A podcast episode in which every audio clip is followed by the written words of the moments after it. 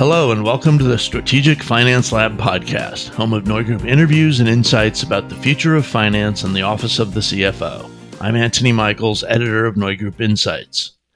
In this week's episode, cryptocurrency expert and self described Bitcoin evangelist Caitlin Long has a wide ranging conversation directed at Treasury and corporate finance teams with NeuGroup founder and CEO Joseph Neu. They discuss the use case for digital assets as a form of payment, the long term potential of crypto and blockchain technologies, and Caitlin's ongoing face off with the Federal Reserve around the business model of her newest venture, Custodia Bank. Caitlin's resume includes 22 years in traditional finance, or TradFi, with stints at Salomon Brothers, Credit Suisse, and Morgan Stanley. A Wyoming native, she co founded the state's blockchain coalition and served on its blockchain task force until 2019. In 2020, she founded Custodia in her home state to function as a bridge between TradFi and blockchain based decentralized finance, or DeFi. Though not yet operational, the bank plans to function as a non lending special purpose depository institution that holds 100% cash reserves, which Caitlin says will effectively eliminate the counterparty risk of working with a new small bank. In the podcast, you'll hear why she believes that bank failures, cryptocurrency frauds, and other factors have landed both the TradFi and DeFi worlds at an inflection point and how Custodia could one day represent a solution for corporate treasurers embracing the future of finance. Enjoy the show. Here's Joseph.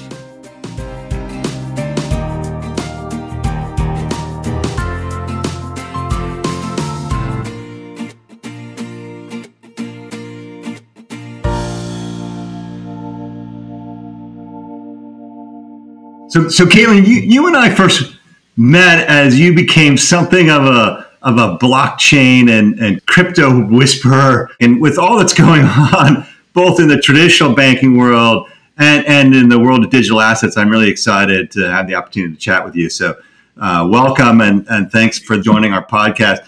Maybe we start uh, with your current role as founder and CEO of Custodia Bank, and maybe you could tell uh, you know what it what what is it and what makes it different from other banks. And as you know, Uh, on our audience, which is principally multinational corporate treasurers, you know, is there a user story for them in in what you're trying to do at Custodia Bank? Thank you. And it's good to be back with you. Yes, I think that was eight or nine years ago when we first connected. I basically retired to go work on this full time. But to answer your question, I, there needs to be a safe bridge between these two worlds. And we can't have one industry infect the other. And what I mean by that is traditional finance shouldn't infect the decentralized finance world and vice versa. We definitely, unfortunately, saw some of the some some of the, the cross infection. I actually think part of uh, part of what happened in the decentralized world was the bank runs in the traditional world which were in part connected to the decentralized world. And, and so they got it wrong. And, uh, and, and our goal is to get it right we are a non-operating bank. We, we actually have our certificate of authority to operate. But what's interesting is that we may be relevant to everybody because we're a non-lending bank. So most corporate treasurers would never think of taking a counterparty exposure risk to a brand new tiny bank.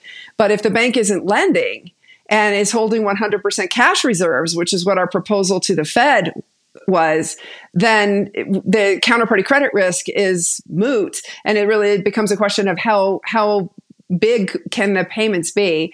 Uh, but we're not operating yet, so stay tuned. Um, we're we're unfortunately uh, the U.S. has taken a big step backwards in on the regulatory front, and it slowed everything way down. Uh, and and we're still trying to break through uh, to get that business model approved. Um, but we will be doing Bitcoin and Ethereum custody we have the ability, since we have our certificate of authority to operate as a state chartered bank, we have the ability to do custody as a bank. So I know from some of the corporate treasurers that I've been talking to over the years that some of you are quietly using Bitcoin and Ethereum and ERC20 tokens, uh, such as stablecoins. And if you need a bank to provide custody services, uh, then then we may be able to do that for you relatively soon, even if we can't do the U.S. dollar piece.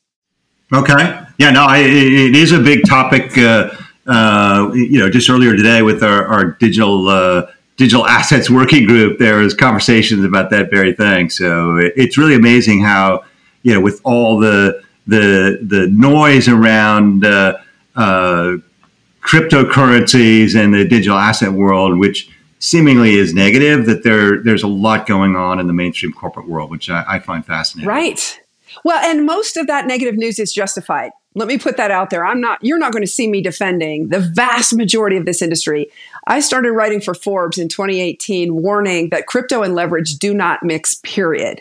And boy, have a lot of people had to learn that lesson hard. uh, and there was so much fraud. I, I, I, have publicly disclosed I was working with law enforcement on one of the big frauds uh, because I had evidence uh, as of last summer that I started handing over to law enforcement uh, that that that was a fraud. And uh, and then also just quietly behind the scenes working with the bank regulators warning.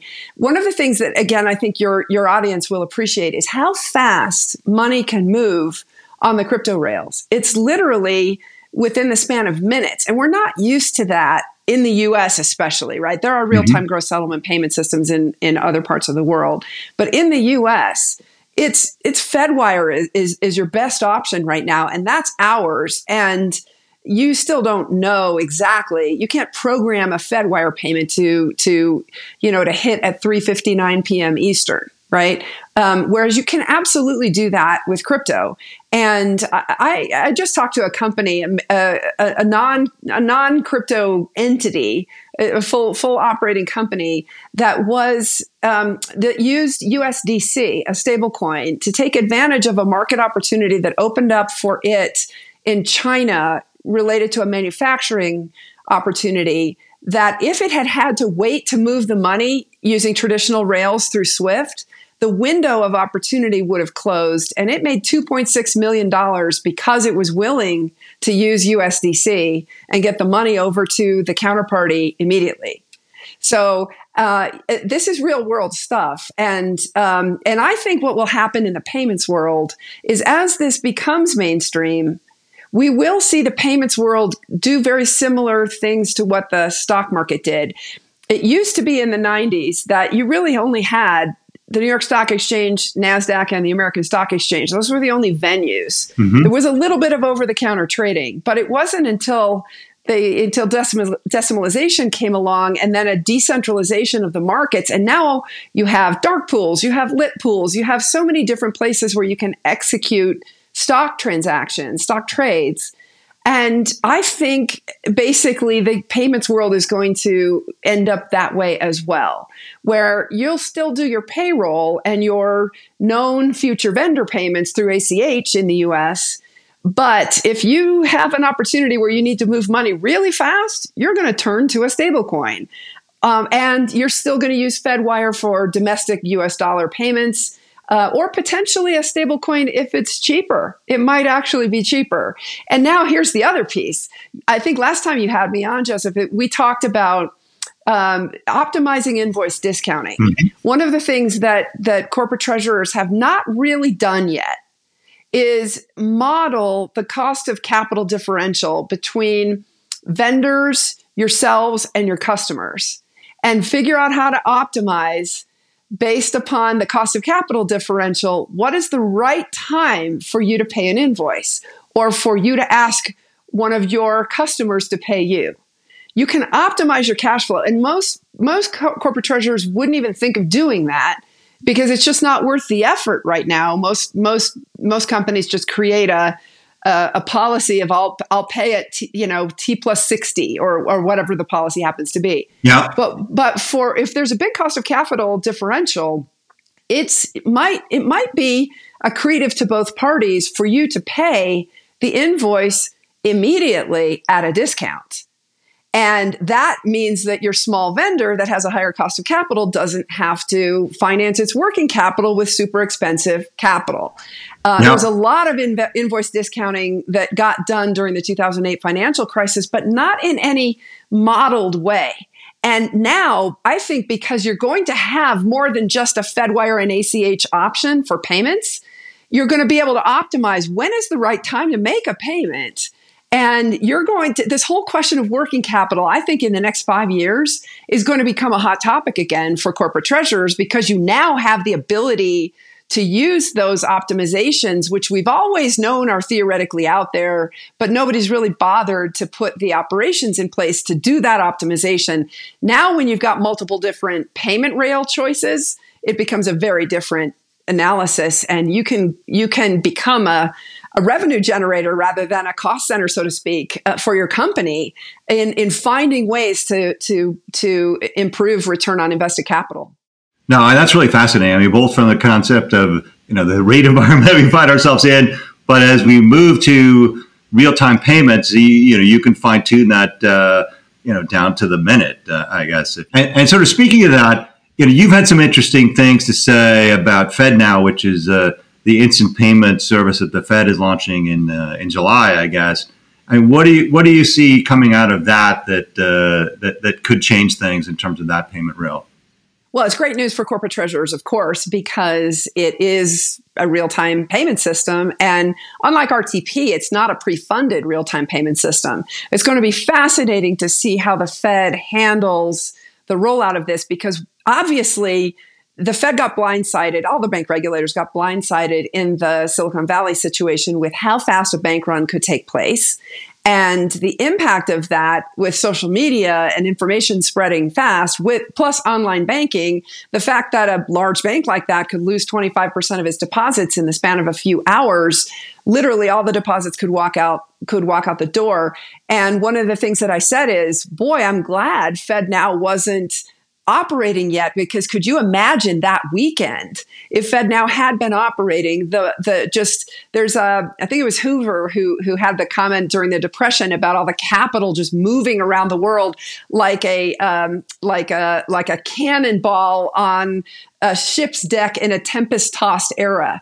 um, you could just imagine just the, the rumor mill with FedNow, you know, money moving, people just moving deposits all over that weekend. And so I think one of the interesting challenges that the Fed has is what kind of liquidity requirements are they going to po- require of the banks, given that it's not a pre funded system mm-hmm. um, and that after hours and on the weekends, uh, it's really the Fed that is the liquidity provider implicitly. Um, yeah. And and and you know what does that mean from a national security perspective, as well as from the perspective of a corporate treasurer? You're probably going to have to watch your banks over the weekend just to be sure that there's not a bank run happening over the weekend. Now, how is the Fed going to handle that? One is the the limitation on payments is $100,000. So for a lot of you that's not going to be meaningful yet. Um, but but as that limit goes up, it, it, could be meaningful. But I also think what's going to end up happening, and of course, by the way, the banks can can can put a lower limit than that on it as well. But uh, what I also think will happen is that payments will be gated right? And so one of the interesting hmm. things, uh, uh, so it's sort like money market funds, exactly, where you're not going to be able to move your money over the weekend if the bank's in trouble, um, or if if you see that that uh, you know there's a there's a Silicon Valley style bank run happening. Um, so I think that the whole question of liquidity management for corporate treasurers has massively changed. Now you you pointed out, of course, interest rates um, having gone up. Suddenly, you know, keeping all your money in a zero interest rate account is mm-hmm. not acceptable anymore. And post the financial crisis, of course, that's where a lot of corporate treasurers kept your money because interest rates were so low it didn't really matter the the the cost benefit trade off of of not having a basis point or two on your cash relative to not having any counterparty exposure to a bank um, it made a lot of sense right? But now that calculus has changed massively and um, money market funds start making a lot of sense. But with technology it's a lot easier to move money around. With sweep accounts with um, with with the the with again online banking and now having the ability to move money over the weekends through stablecoins. The, the the whole notion of payment optimization and interest rate optimization is going to it already is, but it's going to become even more important in the next few years. No, totally agree, and I, and I think you you know the, the crypto world, you know, starting with stablecoins, have really you know they operate in a in a in a twenty four seven environment uh, already, and uh, and people are learning the lessons of you know how to operate in a you know always on liquidity world. how do you? And, and it feels like the regulators are are, are not quite uh, grasping this and are kind of behind the curve there. I mean, what would you say the regulators need to do, or what what what have they done so far that's been good or bad that uh, uh, could, could be could be helpful for, for for for evaluating this going forward from a regulatory environment standpoint?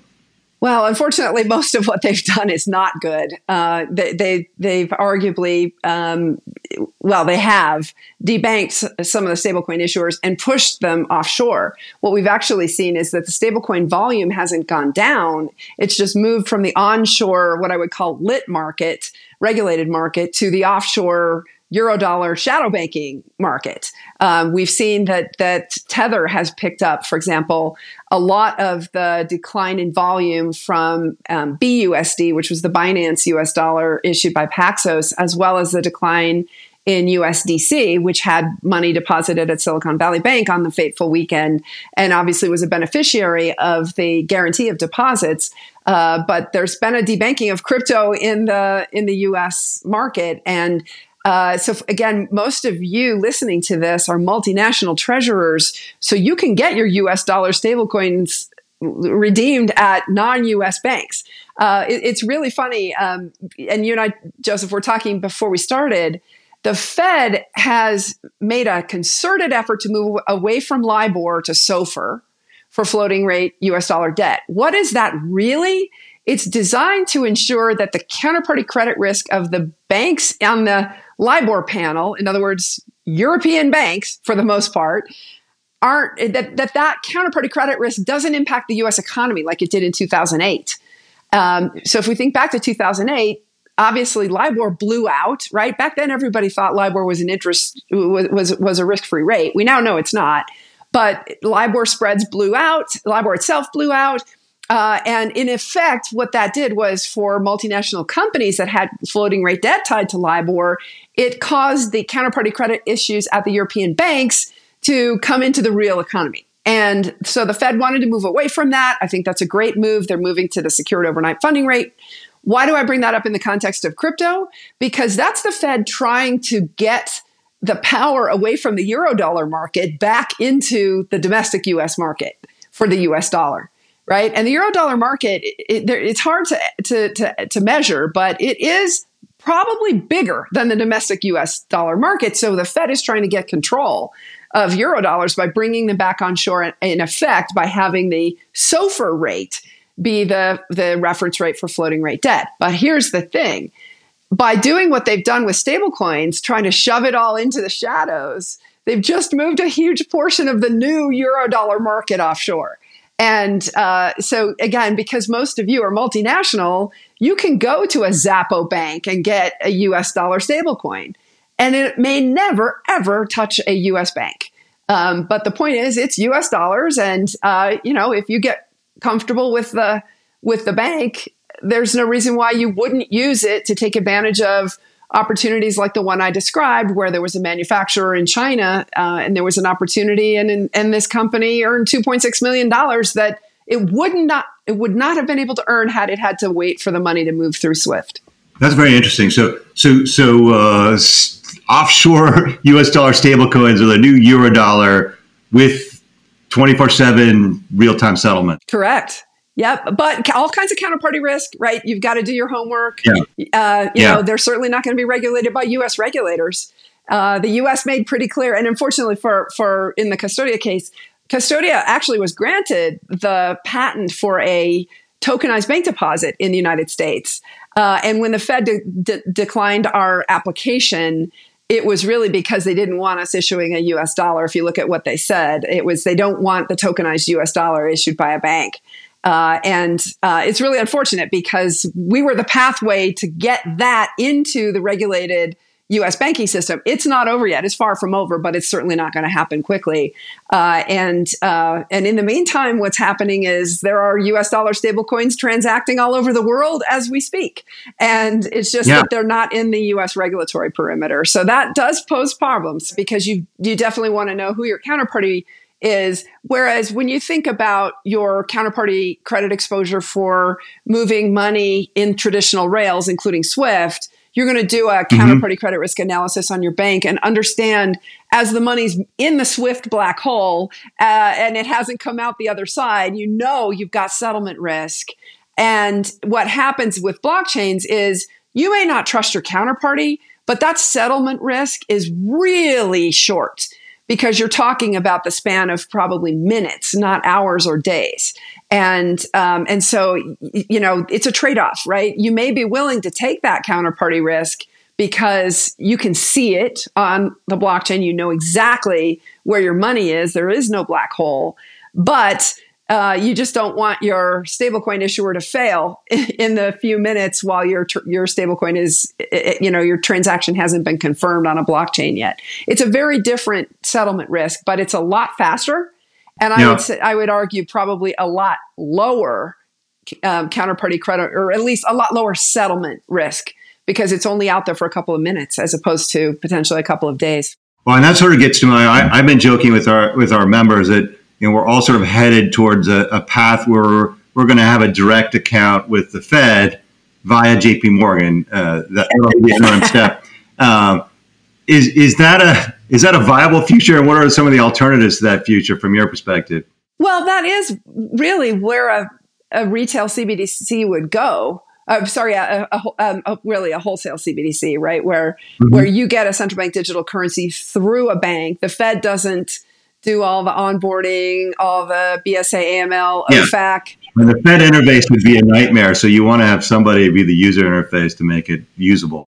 Correct, but that's all the banks do. In, in some ways, that's all the broker dealers do for for you opening up a brokerage account. Is they're just doing the customer onboarding and the statements and the services around it. Most of the rest of it is done by software these days, um, and you're not even really facing facing them as a balance sheet and that may that may be the way bank banking evolves. I don't think so, though. Even if we go there on an interim step, and here's why: because these new payment technologies in digital assets are really powerful. Um, and and I think they basically can just circumvent the entire banking industry, which is where the regulators need to be careful. Mm-hmm. Already today, eight billion people, the entire every every human being on planet Earth with a cell phone can create and transact in US dollars if they know how to run the code. That is already true today. What am I alluding to?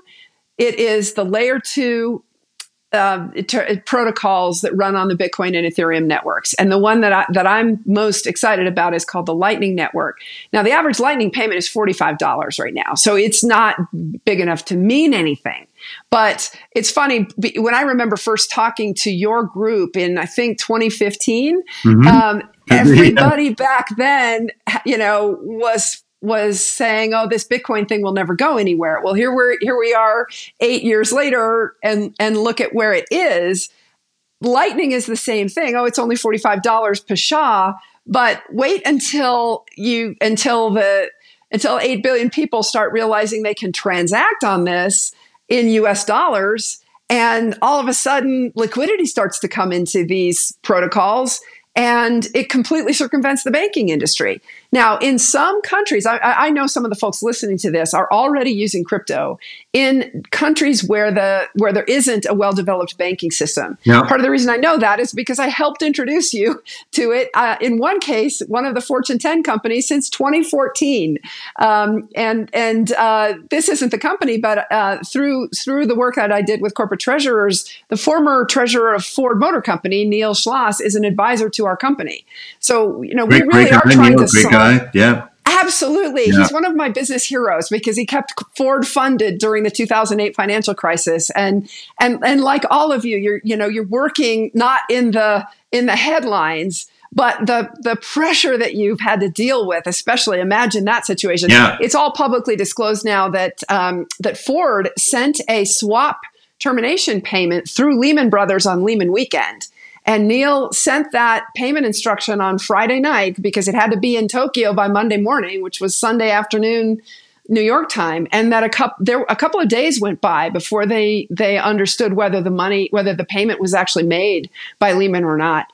And can you imagine? I know all of you can, right? That's your nightmare scenario, right? But uh, but but the point is that these technologies are designed to solve that. You have visibility. You know where your payment is. It, it's there is no swift black hole. Your money doesn't have to go through a leveraged counterparty. Yeah. And so we really have better technologies. It's just that they're they're in the nascent stages, and so most of you probably wouldn't think of using them except in countries where you really don't have a safe alternative, and in which case it makes perfect sense to use them. No, thanks, Caitlin. We've covered so much. It's always fascinating to talk to you. And maybe it's time to bring out the crystal ball and uh, and look to the future. You know, is what's happened in the in the last month and a half, two months, good or bad for the balance between traditional finance and and, and Web three finance? Has this been better for Web three uh, or traditional finance in your view?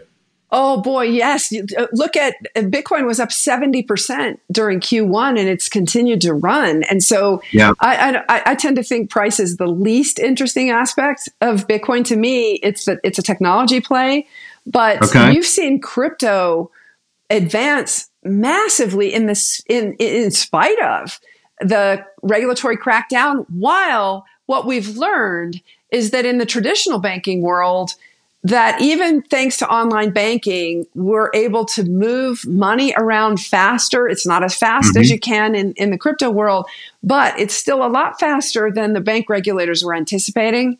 And so yeah. a bank like Silicon Valley Bank can have 25% of its deposits disappear. The bank regulators would run a stress test of 35% of demand deposits. They had 25% of total deposits disappear and 35% of demand deposits within, say, a week, right? Those were the old stress tests that the bank regulators would run. That's not even remotely close to what can happen now. And of course, with rates having moved up, um, a lot of banks, if you do a mark to market of their interest rate positions, their US treasuries, a lot of, especially community banks, have um, don't have much shareholders' equity left. And that's before they start facing loan losses from an economic slowdown. Plus, loan portfolios are not marked to market for interest rate risk either. And of course, they do engage in maturity transformation. So, no, I'm very worried about the, the, the community and regional banks in this country um, because of what's happened in and how fast interest rates moved up and how little prepared the both the managements and the bank regulators were for that. But a lot of you are probably thinking, well, gee, I only bank with a GSIB, a global systemically important bank, and so I'm fine.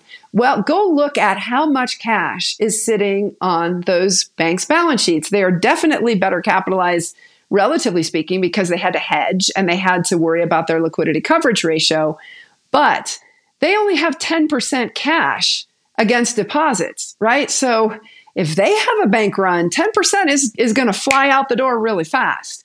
So yeah. I think one of the lessons we're going to learn as these two different financial systems converge is that as transaction settlement speeds up, banks are just going to have to have a lot more cash on their balance sheet. Or central bank balance sheets are going to have to expand a lot. And that's going to offset quantitative tightening, and that's ultimately going to put a cap on their ability to continue to raise interest rates to fight inflation. So, so does that mean, from your perspective, the future of uh, of fractional reserve banking is uh, in jeopardy? Absolutely. Absolutely, it okay. is because fractional reserve banking rested on the notion that not everybody would come and get their money back at the same time. Yeah. Well, we just learned that thanks to social media and online banking, leaving crypto completely out of it, that yeah. at Silicon Valley Bank, it, nothing crypto happened there. That was just good old fashioned rumor mill. And instead of having to wait in line and fill out a handwritten form to withdraw your money, it all happened electronically through online banking. No, I, it is absolutely the case that fractional reserve banking is is um, I think going to have to be curtailed staggeringly in size because this is going to keep happening. And uh, yes, it's calmed down in the short term, but go look at the at the balance sheets of the banking industry, and this does worry me a lot because, of course, co- the reason why the community banks and regional banks were not subject to the stress tests and got themselves in this position in the first place is because the the deal was cut that the Basel III standards wouldn't apply to them because they are how credit gets recirculated back into small and medium sized businesses and into the agricultural industry and into rural communities right? The big guys don't lend in uh, you know a town that has 50 residents. Um, the big guys aren't aren't lending to an individual farmer. That's your community bank. And yeah. so I don't know how. We've in places like Wyoming, where you where oh, you sure. where you live. Yeah, a- a- absolutely, absolutely. So I, I, I don't know how this is all going to play out. Uh, I think that they're going to have to engineer, just like Greenspan did in the early '90s, a steep yield curve to recapitalize mm-hmm. the industry. Uh, it, they should have been. The bank regulators really missed it. They should have been requiring far higher capital and, uh, you know, Jamie Dimon saw this coming, and uh, it was really news in January when he said they called off, JP Morgan called off their share repurchase facility, and that caused everybody to, to do a double take. Well, he saw this coming. Yeah, it, this isn't rocket science, though, folks. I mean, all of you, all of you listeners probably saw this coming as well. If a bank's not hedging its interest rate risk, then it's going to have a pretty big underwater treasury portfolio. And if that's not hedged, particularly with the rate cycle we've seen, yeah, the rate hikes we've seen, yeah, yeah, no, it's fascinating. But um, yeah, so it sounds like you're, you know, we're, it, it, feels like we're at a we're at an inflection point of some pretty massive changes on uh, on on both sides and uh, at, at, the same time, bridging between the, the two worlds is is going to be unstoppable. It feels like is that a fair statement? Yes, it is. Completely agree. And uh, the engineers are going to keep coming up with ways to get around the the regulatory hurdles. The the whole stablecoin market was born out of the debanking, the loss of correspondent banking by an offshore crypto exchange called Bitfinex. And mm-hmm. they were the ones that created the whole idea of a stablecoin. And that is real technology. And uh, and and you know, unfortunately, it's all being shoved offshore now, and uh, seemingly um, going into the shadows, which is where it began. But if you understand the origin of it, it was because of the lack of regulated alternatives that the industry, the engineers figured out a way around it. And that's just going to keep happening. The bank regulators, I think, in the, in the crypto industry are going to keep playing whack-a-mole. That said, though, again, your, your audience is a multinational audience. Europe is about to pass the MiCA regulations, which is going to create a, a regulated pathway. Mm-hmm. Um, we already have um, Swiss banks issuing Swiss franc stablecoins. There are US dollar stablecoins where you can transact um, in the offshore market with banks, regulated banks, right? So, I mean, your your universe should not shy away just because the US bank regulators have shied away. There are other regulators in G7 markets that are that are running towards this technology. Um, kudos to them. Caitlin, really a pleasure I hope we have a chance to catch up again uh, in the not so distant future. And best of luck to you, uh, including with your back and forth with the Fed. Thank you. Much appreciated. And, I, and anybody reach out to me, um, info at custodiabank.com. If you have follow up questions, I'm happy to connect. I really, my first love is the corporate treasury world. Really, I am trying to solve problems, real world problems that I worked with a lot of you on years ago. And uh, your your your your problem set is something that's very much on our minds, and we're trying to just plug away to, to help you get new solutions to your real world problems. Thanks so much for listening to this episode of NeuGroup's Strategic Finance Lab podcast. Please join us next time for more insights about the future of finance in the office of the CFO. I'm Anthony Michaels, editor of NeuGroup Insights.